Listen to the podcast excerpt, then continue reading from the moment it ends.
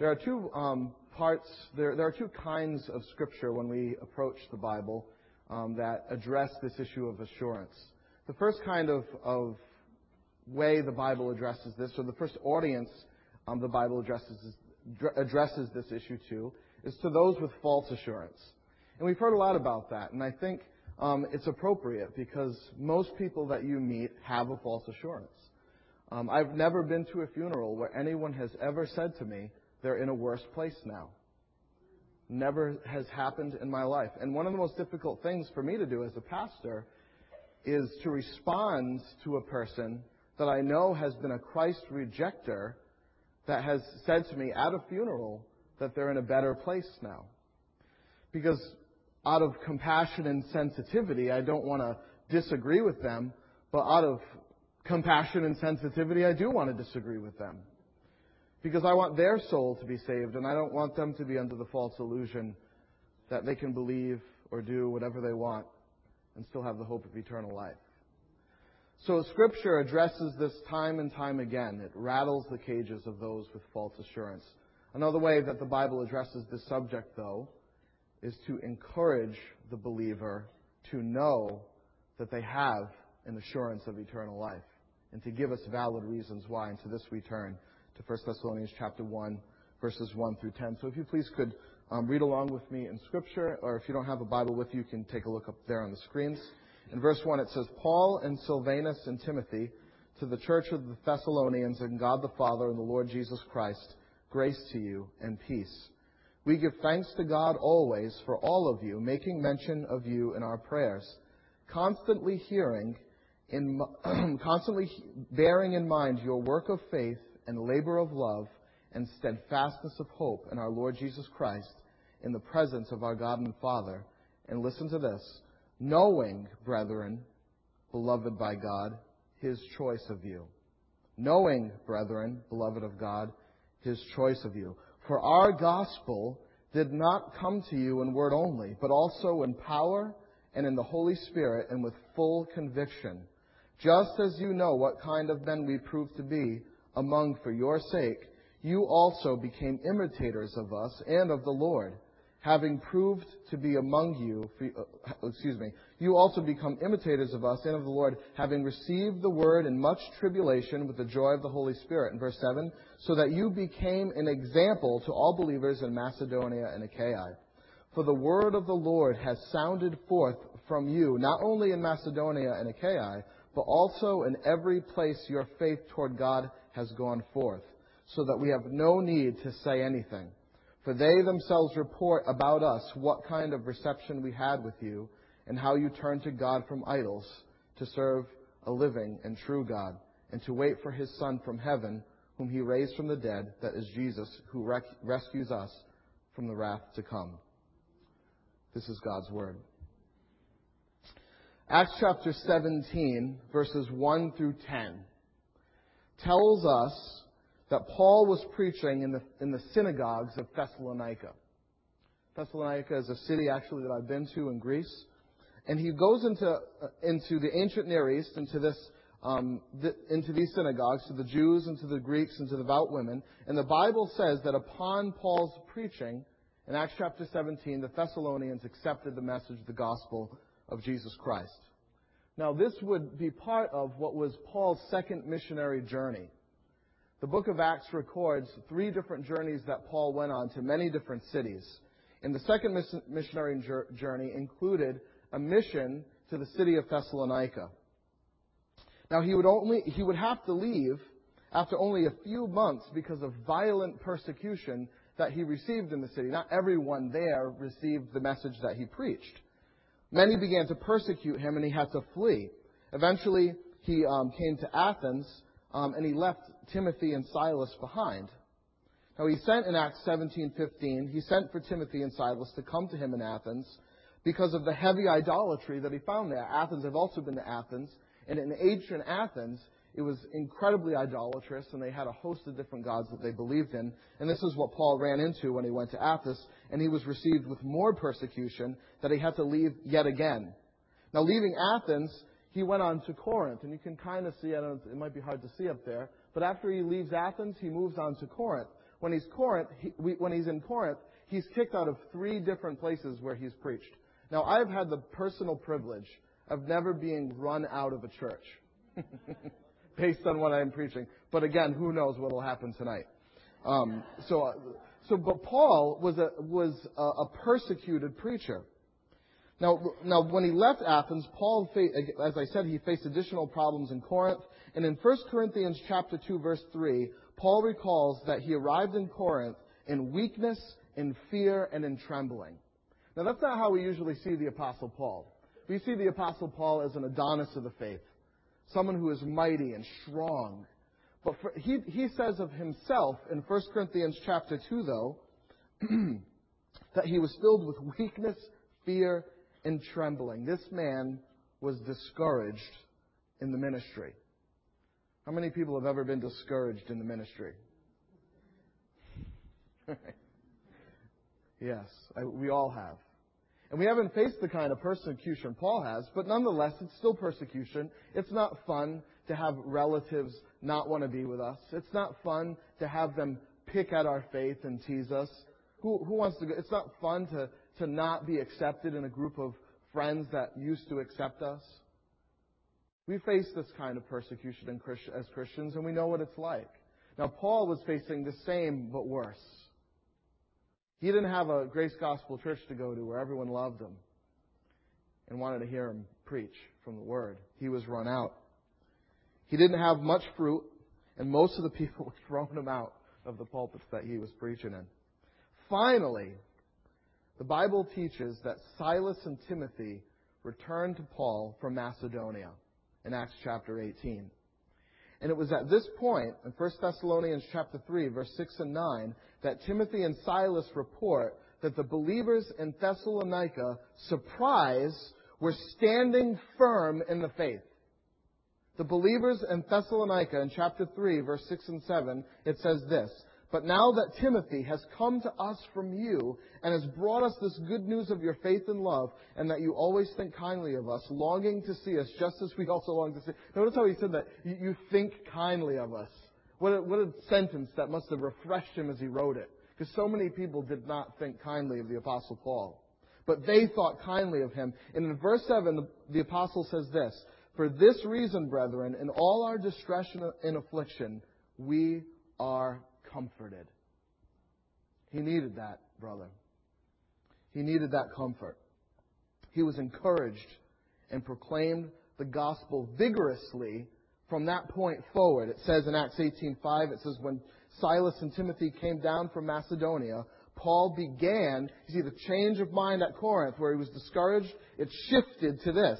"But when Silas and Timothy came down from Macedonia, Paul began devoting himself completely to the Word, solemnly testifying to the Jews that Jesus was the Christ." It fueled an energy and a passion and encouraged him to continue on in the gospel. Now, I'm going to give a little side note here. Brothers and sisters, friends, encourage your pastor. Encourage your pastor. He needs it. And don't think that just because the church is full and that you're listening to us, that that's enough. He needs to hear the testimony of the gospel in your life, because that encourages him to continue on. It encourages me to continue on. And trust me, I do youth ministry, and it's not easy. Right? You guys are all looking at me right now. One of my greatest challenges in teen ministry is to just get them to look at me. Right? And we need it. Encourage your pastor.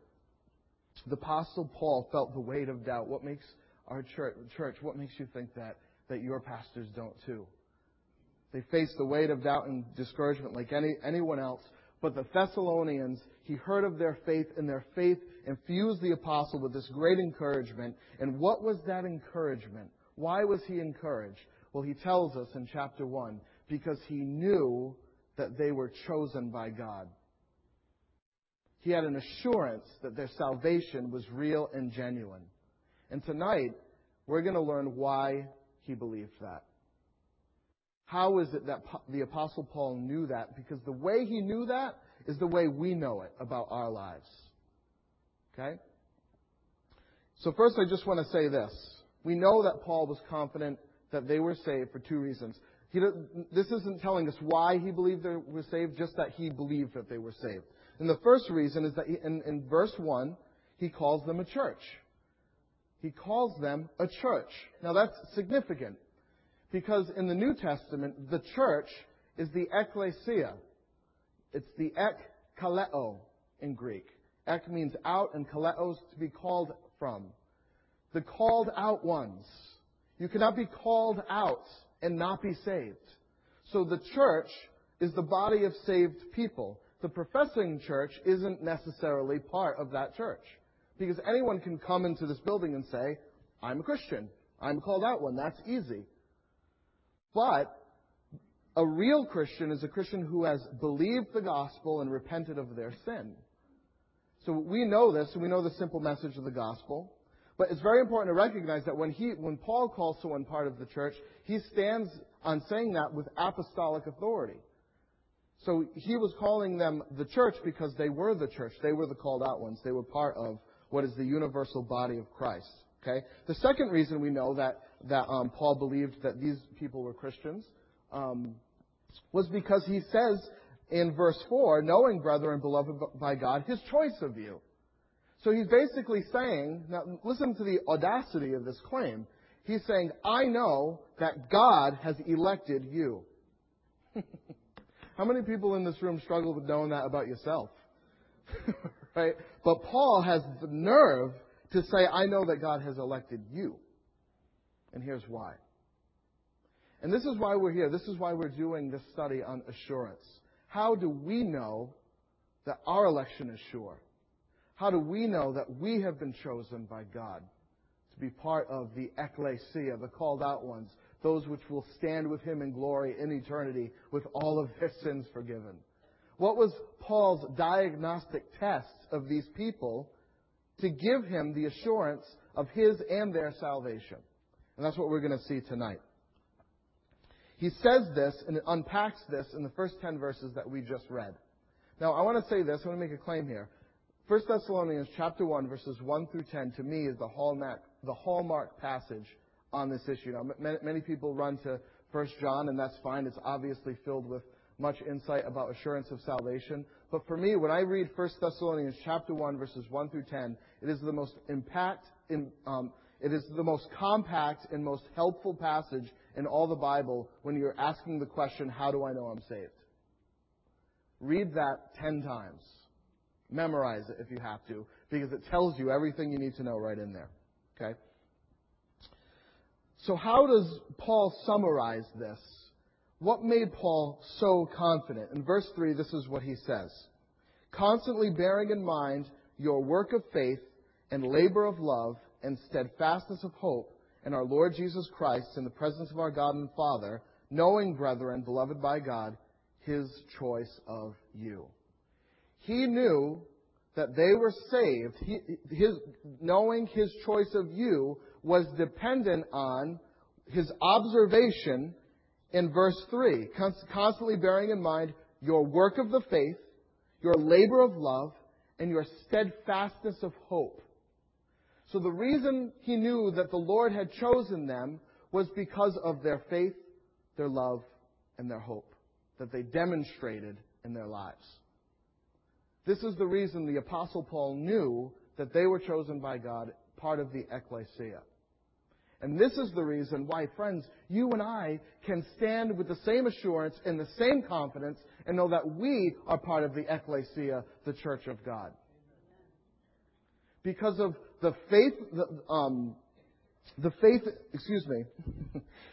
your faith and your work of faith, your labor of love, and your steadfastness of hope, and our Lord Jesus Christ. Paul knew of their faith, love, and hope. And these are three qualities of the Christian character, of the follower of Jesus Christ. Colossians chapter 1, verses 4 through 5 says this. Since we heard of your faith in Christ Jesus and the love which you have for all the saints because of the hope laid up for you in heaven, of which you previously heard in the word of truth, the gospel. Notice the order is the same. And the reason it's the same is because love and hope issue forth from faith.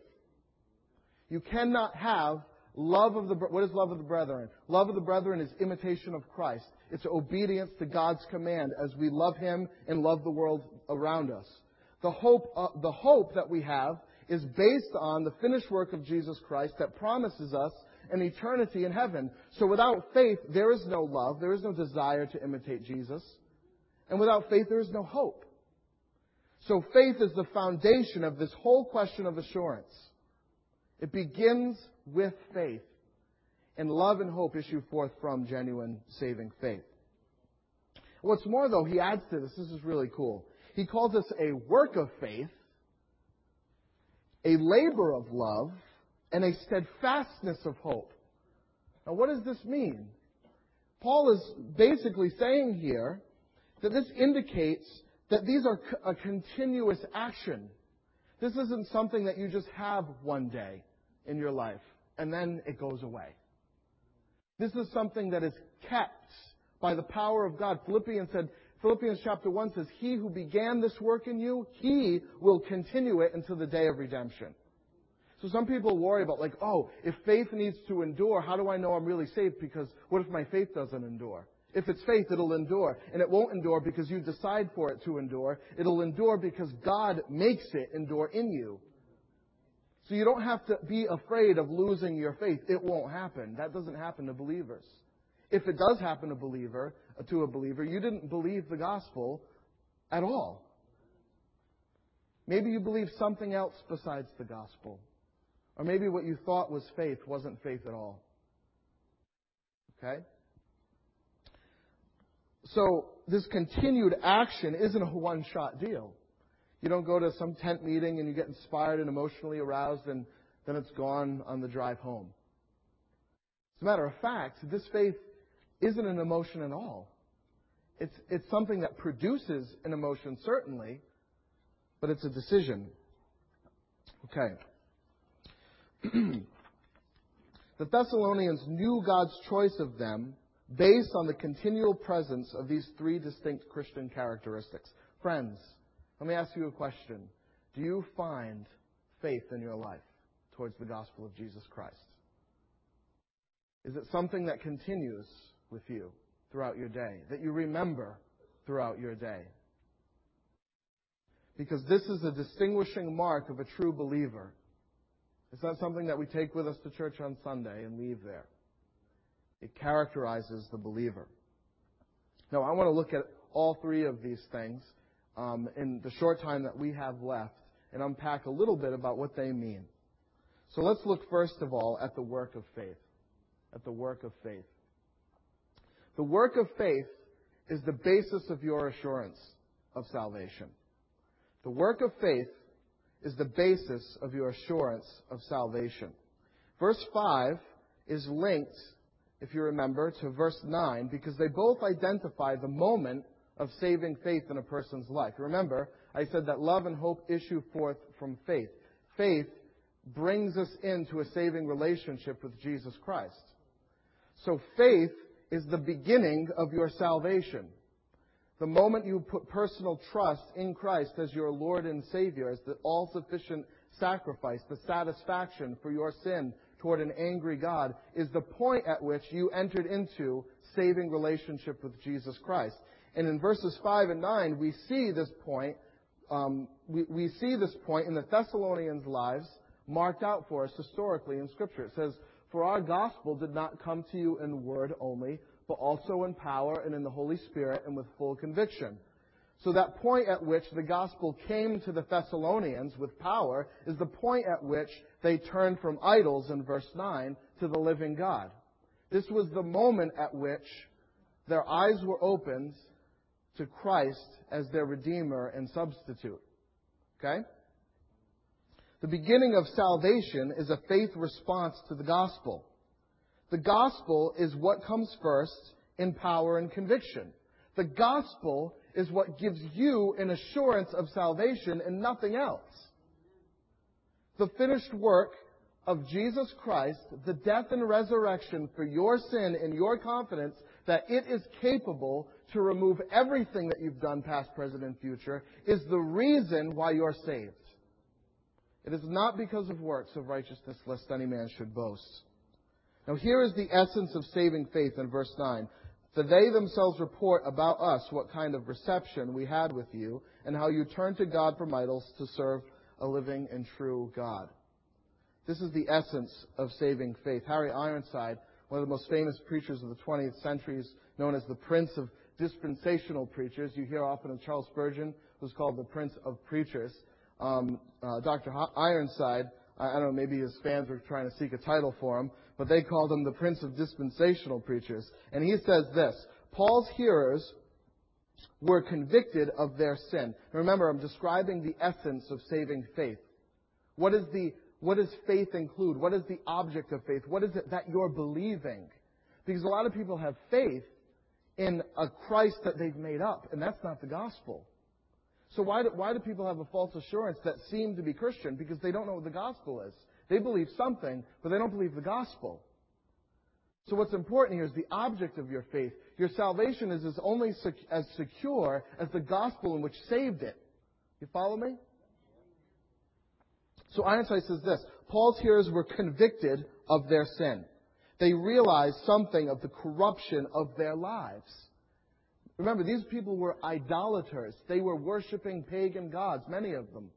And the Bible says that they turned from that idolatry to serve the living and true God. They turned to God as repentant sinners and believed the gospel they heard preached. And what was the result? They became new creatures. Their outward behavior reflected their inward change. When you turn from a false Lord to a true Lord, the consequence is a new direction of obedience. Your Lord is whoever you obey. When you obey a false God, you obey that. If you're following a false God, that's the God you're going to obey. When you turn to Christ as Lord, it follows that the fruit of that will be an obedience of life. But please understand that obedience is not the basis of your assurance. The cross of Jesus Christ is the basis of your assurance. What's important is that the gospel came to them in power because they believed the gospel. They believed the gospel. It was the gospel that saved them, and it's the gospel that assured them of salvation, because in Romans chapter 1, it is the gospel that is the power of salvation to those who believe. And the Bible makes clear in Romans chapter 4 that the just shall live by faith alone. So it is faith and confidence in the work of Christ for you that forgives all of your sin at the cross. He paid it all. Jesus paid it all. All to Him I owe. We didn't pay a penny of it. And if you think that you paid a penny of it, you pay all of it. It's all Christ at the cross, or it's all you. So what's important is that the gospel was believed by the Thessalonians. And it was the gospel that saved them and changed them. And this change in their life is what wrought in their lives their basis of assurance. You are not assured of salvation. This might sound a little controversial, and I don't like controversy. I really don't. Some people do, but I don't. But here we go. Let's go. Let's do it. You are not assured of salvation because you have a changed life. You are not assured of salvation because you have a changed life. You, believer, now remember, I'm talking to believers. You are assured of salvation because of the work done for you at the cross. And because you have believed that, it has changed your life. Don't confuse the two. Now, the changed life is an evidence of saving faith, but it is not an assurance of salvation. Only the cross can give us an assurance of salvation, because it's only the cross that can save us. You see? Now, some people might hear this and say, okay, cool, I can do what I want now. I'll get to that in a second. Jared Wilson, he's a pastor actually in Vermont, young pastor. He said this: if the measure of your perfection is the measure of your assurance, you will always be a timid, fearful Christian. Want to know why? Because you fail. If you always think, the only way that I'm assured of my salvation is if I'm behaving right every day, then you're always going to be afraid if you ever really got saved. Because you struggle with the flesh. The flesh wages war against the spirit. And we recognize this fleshly battle in us. And if all we're looking to for our assurance all the time is the way we're performing from day to day, then we're going to have a weak, unstable assurance of salvation. At best, at worst, there's a potential that you might believe in a works gospel. Because if you base your assurance on works, it could be that you think that it's your works that are saving you. And it certainly is not. But, he says, if your measure of assurance is the perfection of Jesus Christ, you will possess an ever-increasing confidence of the hope of eternal life. You will possess an ever-increasing confidence of the hope of eternal life. The basis of our salvation is Christ's finished work, and this is applied to us in the exercise of faith, not in the exercise of certain feelings. Now, Ironside says this, to continue. This is perhaps a bit lengthy, but please follow this for a moment. Perhaps someone may ask, does it make no difference to God then what I am myself? In other words, okay, cool. My assurance of salvation is the finished work of Christ. So does that mean I can do what I want and sin? May I live on in my sins and still be saved? He says, no, assuredly not. The moment one believes the gospel, he's born again and receives a new life and a new nature. A nature that hates sin and loves holiness. Do you now hate and detest the wicked things that once gave you a certain degree of delight? All this is the evidence of a new nature. And as you walk with God, you will find that the daily power of the indwelling Holy Spirit will give you practical deliverance from the dominion of sin. This line of truth, now please hear this, this is why I'm reading this. This line of truth does not touch the question of your salvation. It is the outcome of your salvation. First, get this settled. You are not justified by anything done in you, but by what Jesus did for you on the cross. It is such an important thing to remember. Acceptable service springs from the knowledge that the question of salvation is forever settled in the cross of Christ. Acceptable service, our works as Christians, is forever settled, and it springs forth from the knowledge that the question of our salvation has already been dealt with at the cross of Jesus Christ. And I can't help but think of that famous hymn, just as I am without one plea, but that thy blood was shed for me, and that thou bidst me come to thee, O Lamb of God, I come. And Rock of Ages, cleft for me, let me hide myself in thee. Let the water and the blood from thy wounded side which flowed be of sin a double cure. Save from wrath and make me pure. You see, the work of Christ, here's why the believer doesn't continue on in sin. Because the work of Christ is the double cure. It doesn't just cure you from the wrath of God in hell. It cures you from sin. And the believer doesn't want to look for reasons to continue in that sin. But please understand that your assurance of salvation isn't there because of that desire. It's there because of what Jesus has wrought for you in the cross of Jesus Christ. It's grace. It's all grace. It's undeserved favor and merit given to us. Calvin says this. In case you might think this isn't Calvinism. For those of you who might care about that. Calvin says this. Therefore, lay aside all mention of the law and all idea of works. We must, in the matter of justification, have recourse to the mercy of God only. Turning away our regard from ourselves, we must look only to Christ. For the question is not how we may be righteous, but how, though unworthy and unrighteous, may we be regarded as righteous. Beautiful. If consciences would obtain any assurance of this, in other words, if you're going to have any assurance that you're justified before God and made righteous, they must give no place to works. They must give no place to the law. For when the conscience feels anxious as to how it may have the favor of God and as to the answer it could give, and the confidence it would feel, if brought to his judgment seat, in such a case, the requirements of the law are not to be brought forward, but Christ is to be brought, who surpasses all the perfection of the law, is alone to be held forth for righteousness. So in other words, how do I know that when I get to heaven, or the judgment seat, hypothetically, that God's going to declare me righteous, it's not because I'm good. And it's not because I'm obeying Jesus today. The reason I obey Jesus today is because He died for me and He bore my sins. So when I approach the judgment seat of Christ, I don't give Him my works. I give Him the Lord Jesus Christ. And I stand on His blood as the only and all-sufficient satisfaction for the wrath of God. So friends, have you believed in the blood of Christ as the satisfaction, the only satisfaction for your wretched sins? Because if there is anything that you believe is making you holy before God and giving you your own righteousness to stand on before Him, you will be condemned to an eternity in hell. He is all our righteousness. Not some. He is all our righteousness. The gospel can come in no other way but in power. Now, this is my second point.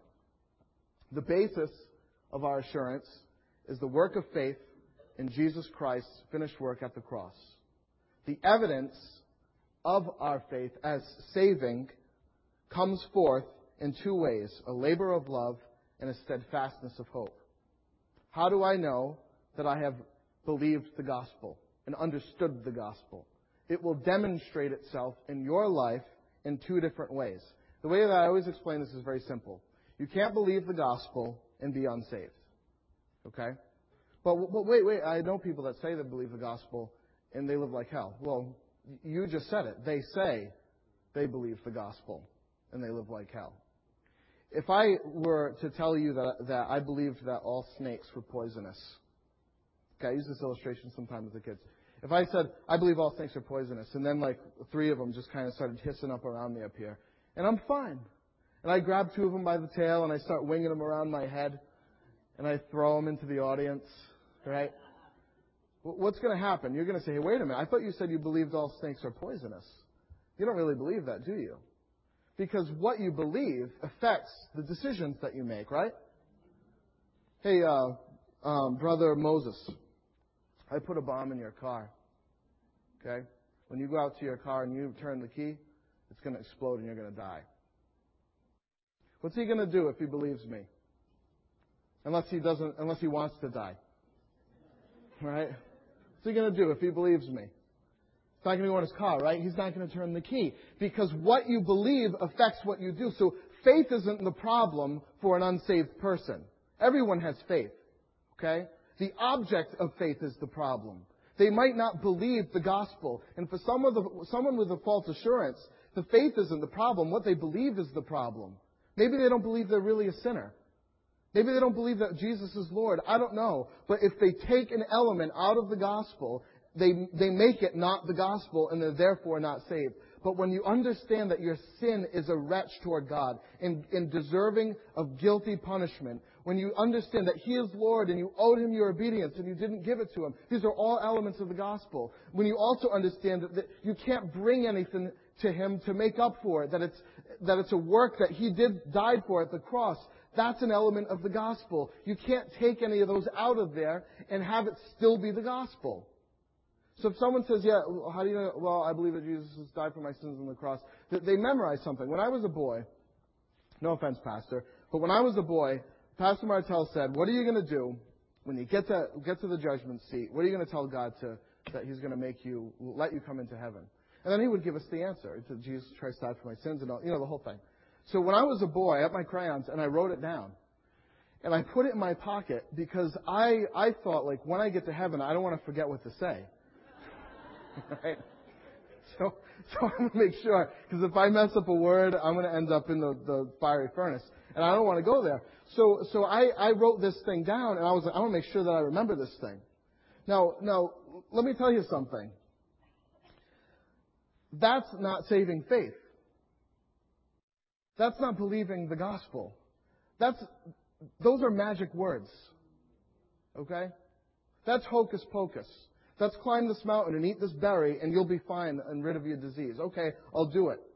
That's not coming into a relationship with Christ as Lord and Savior. That's the gospel. So if you believe something besides the gospel, you're not saved. So the question is not, did you believe and confess or surrender or repent or what? All these other different words that we can. I think those are part of, it's not wrong to use those words in presenting the gospel message. But the problem isn't with the word faith. Sometimes Christians are afraid of saying that all you have to do to be saved is believe in Jesus Christ as Lord and Savior. We have a problem with saying that. But let me tell you something. The problem isn't with faith. The problem is with the object of faith. What is it that you believe the gospel is? And what is it that you believe faith is? Because faith isn't just rattling off some kind of answer that you heard somewhere. Faith is investment. Faith is trust. Okay? Very, very important to make these distinctions. Now, the evidence of faith, when we have this faith, is a labor of love. That is, we imitate Jesus Christ and a steadfastness of faith. And I'm going to blast through this because I'm running out of time here. It's a labor of love. That is, they became imitators of Christ. And verse 6, it says this: "You also." Here's how I know that your faith was real and that you actually believed the real gospel. Because you became imitators of us and of the Lord, having received the word in much tribulation with the joy of the Holy Spirit. So that you became an example to all believers in Macedonia and Achaia. So the mark of genuine saving faith is imitation. And how do we know this? They became imitators of us and the Lord. When you believe that Jesus is Lord and you repent of your sin and believe that the work of Christ at the cross was done for you in your place, you naturally transition into the desire to imitate Him. That's an evidence that you've really understood the problem of your sin and the gift of Christ at the cross. It's a new desire. That's what the word repentance means. It means a change of attitude about something. You are not saved unless you change your attitude about your sin and about the Savior. The Bible is so clear about this. That's the gospel. Okay? So the mark of saving faith is that of imitation. We know that our faith is genuine and real because it produces in us a desire to imitate Christ. It's a change of attitude, must follow this real faith in Jesus. Paul was sure that the Thessalonians had really understood and believed the gospel because they looked like their Lord. It's not that they never failed, but their desires had changed. John MacArthur says this: "A true Christian can still sin, and may even do so frequently. But sinning frequently is not the same as practicing sin." And he's remarking on 1 John there. And what he's basically saying is that John says that no one who is of the Father continues in sin or practices sin. What he's saying is that there's a kind of person out there that has no problem with their sin. They're completely comfortable with it. Okay? The believer still sins, but they are no longer comfortable with it. Okay? Now, that's not to say that there aren't prevailing sins that they're still comfortable with, because we're all in the process of sanctification, and there are times where we don't even know something is a sin yet. And as God's Word continues to get revealed to us, we start understanding more, and we heard that last week. We start understanding more areas of our lives. But the difference is that the posture towards sin is different. So that there's no longer this comfortability in the life. So a mark of saving faith is an imitation of Christ, a new desire to live in holiness. 1 Peter chapter 2, verse 21 says this: "For you have been called for this purpose, since Christ also suffered for you, leaving you an example for you to follow in His steps." He called you to salvation for the purpose of Christ-like imitation. Okay? The second thing that we see here is a steadfastness of hope. A steadfastness of hope. In verse 9, it says this: "For they themselves report about us what kind of reception we had with you, and how you turned to God from idols to serve a living and true God, and to wait for His Son from heaven, whom He raised from the dead, that is Jesus, who rescues us from the wrath to come." So these believers obtained by their faith a new identity and a new purpose for their lives. And that purpose was wrapped up in the coming of Jesus Christ. They no longer saw themselves as citizens of this world, but as sojourners. The reason the believer wants to imitate Christ and wants to follow Jesus and wants to look like Him is because he believes that He is returning to bring unto us a kingdom without end. And that kingdom is the kingdom that we live for presently. So the purpose, the identity shifts in the believer's lives. It's no longer to get married. It's no longer to gamble. It's no longer to have sex. It's no longer to fill in the blank. To be a great lawyer, a doctor. The identity is now wrapped up with the hope of eternal life. And the word hope is a beautiful word. It's not like we use it today. I hope it doesn't rain today. It's like a wishful kind of thing, a wishful guess. Hope in the Bible is elpidas. And it means a confident expectation that something will happen based on the veracity of God's Word. In other words, God's Word is true. He does not lie. It does not come back void. And because of that, I know in Revelation chapter 1, these things must take place. The absolute certainty of eternal life is the hope, the birthright of all true believers of Jesus Christ. So we have a hope because of the death, burial, resurrection, and ascension to a seat of honor and kingly authority by our Jesus Christ, who forever lives to make intercession for you and I. So what does the believer do when he falls? He doesn't question his salvation. You know what he does? He says, He is the propitiation for my sin. And not my sin only, but the sin of the whole world. John said that to believers. He said, listen, you have sin. But here, let's turn there. I wasn't going to go here, but this is important. First John chapter 2.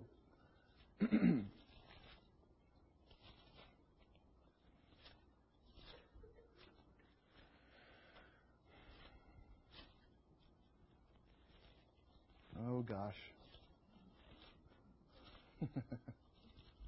I'll find it. I know where it is. 1 John chapter 2. My little children, I am writing these things to you that you might not sin. But if you do sin, right? Oh gosh, church, please hear that. That's us, right? That's every Christian that's ever lived. Okay? My little children, I'm writing to you these things that you may not sin. But if you do sin, we have an advocate with the Father, Jesus Christ the righteous, who forever, in Hebrews chapter 7, lives to make intercession for you and I. He is our great high priest, who presently, right now, when we fail, stands before the judgment seat of God with His blood that is the propitiation for your sin and for mine.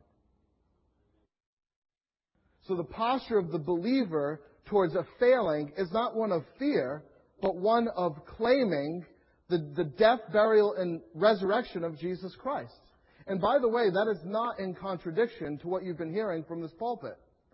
Because what you've been hearing for this pulpit is not for the Christian with their momentary failings. It is for the unbeliever that is comfortable with a lifestyle of sin of which no propitiation has ever been made, because that person is not in Christ. But once you are in Christ, you are protected by the blood of Christ. And that is, as we said before, not a motivation to sin, but the new life in you is always a motivation to continue on in holiness and Christ-like imitation. So the steadfastness of hope continues. Now some might say, and I kind of alluded, let me conclude with this. I kind of alluded to this earlier. But some might say, if my faith, hope, and love must endure, right? We talked about this. It's got to continue. It's not a moment thing. Then how do I know that I'm saved until the end of my life? Until I've actually seen it endure, right? Those who endure to the end will be saved. How do I know that it's an enduring faith? And can't I not be sure of salvation until the end? Isn't that logical? Doesn't that make sense? If that's the way we look at it. I want you to consider, as I paraphrase again, Dr. Ironside on this.